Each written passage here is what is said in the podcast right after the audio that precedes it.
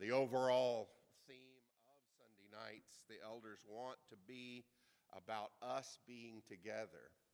And I appreciate that, and I appreciate their leadership. So, in a few minutes, we're going to be together around tables, uh, and I believe ice cream and cake has been promised to me. So, I'm looking forward to that.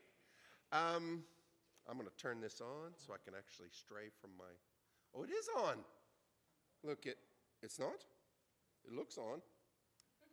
Oh, now it's on. Um, so there's a uh, an existentialist writer uh, considered a genius in the mid 20th century, a guy by the name of a French guy, Jean Paul Sartre, and he wrote uh, novels and uh, philosophical works, and he wrote some plays. One of his plays is called No Exit. And kind of the summary line comes at the end of that play. Summary line of a whole way of looking at the world and looking at how human life is supposed to go. He has one of his three main characters say, Hell is other people.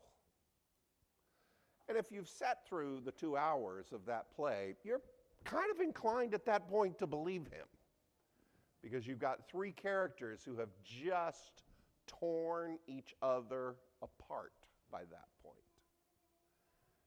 And his comment is that the deepest pain in our life uh, and, and a lot of the problems that we have in our life come from our relationships with each other. And this is in furtherance of an existential idea that to be a truly whole person, to be a truly intellectual person, to be a truly mature and grown up person means to have created for yourself distance from other people so that you stand alone as a noble individual.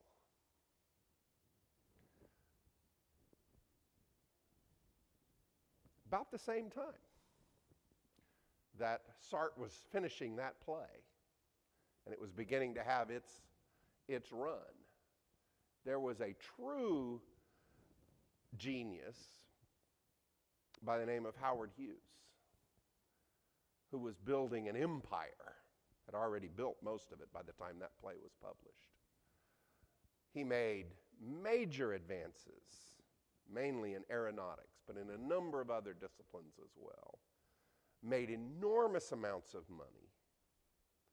Uh, uh, invented techniques and technologies that are, in some cases, still in use today. Contributed to the value of his own company and multiple other companies.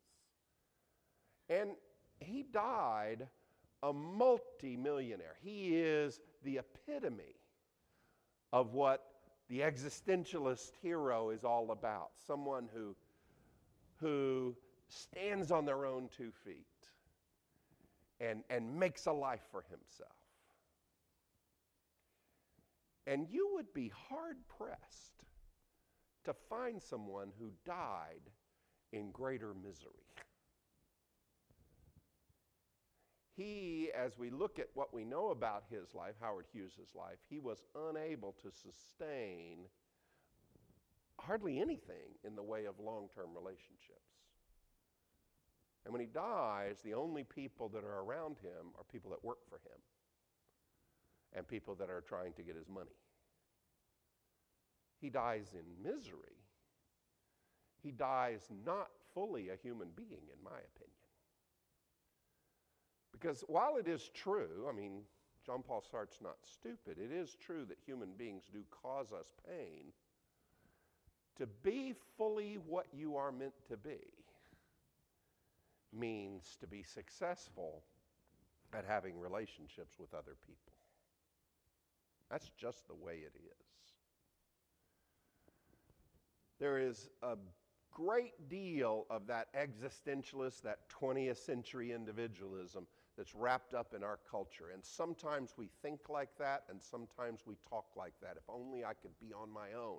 If only I could get space. If only I could afford to be away from these people who are bugging me, then I could be happy. I don't actually think that's true. I think God knows better.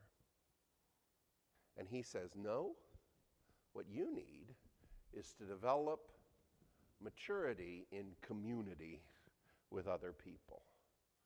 And that's why I give you the church. Week in and week out, I don't want you to just show up and ask the church to feed you. I want you to show up and give to this community.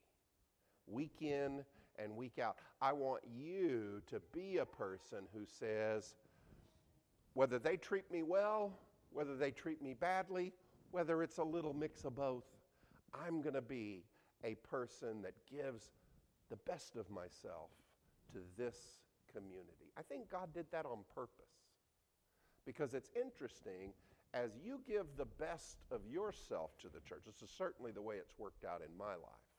As you give the best of yourself to the church, God comes in from behind and brings the best out of you in terms of growth.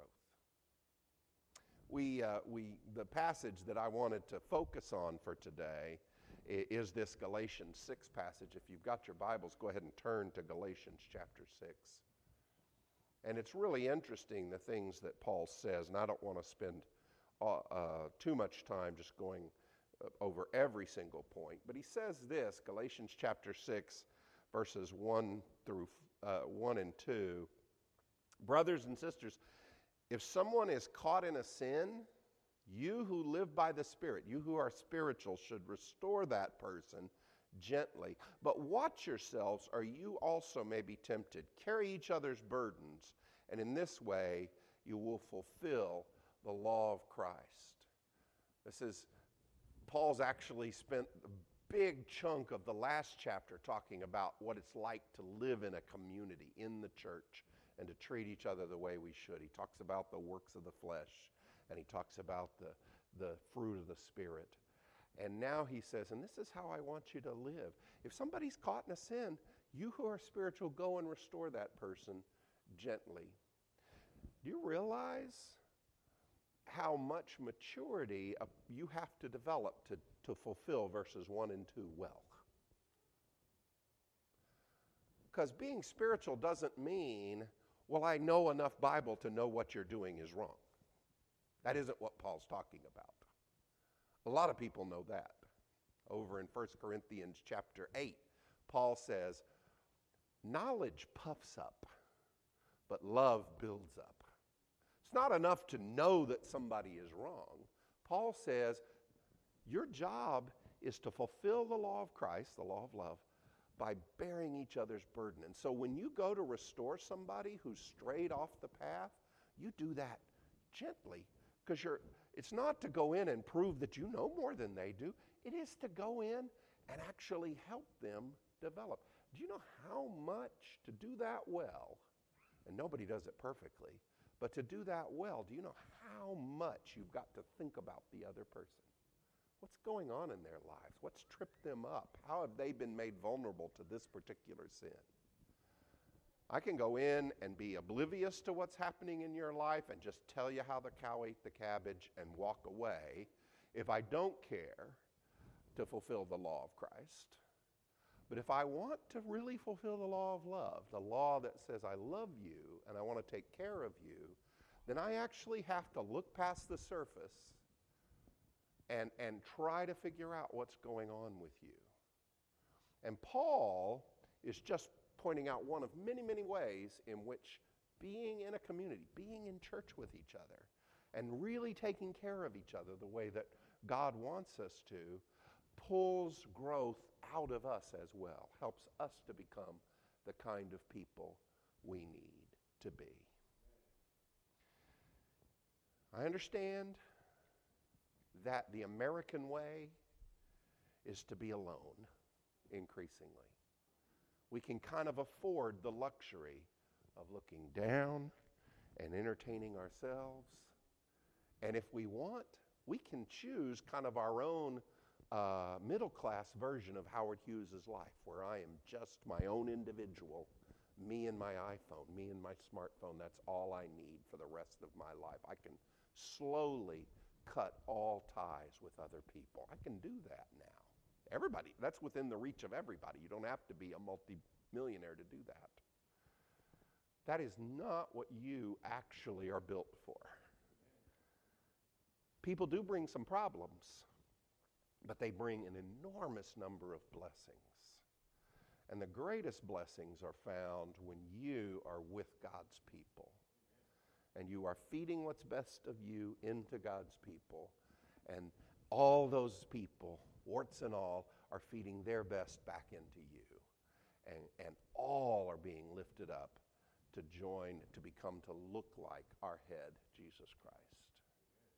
We need each other. That's how maturity in Christ works.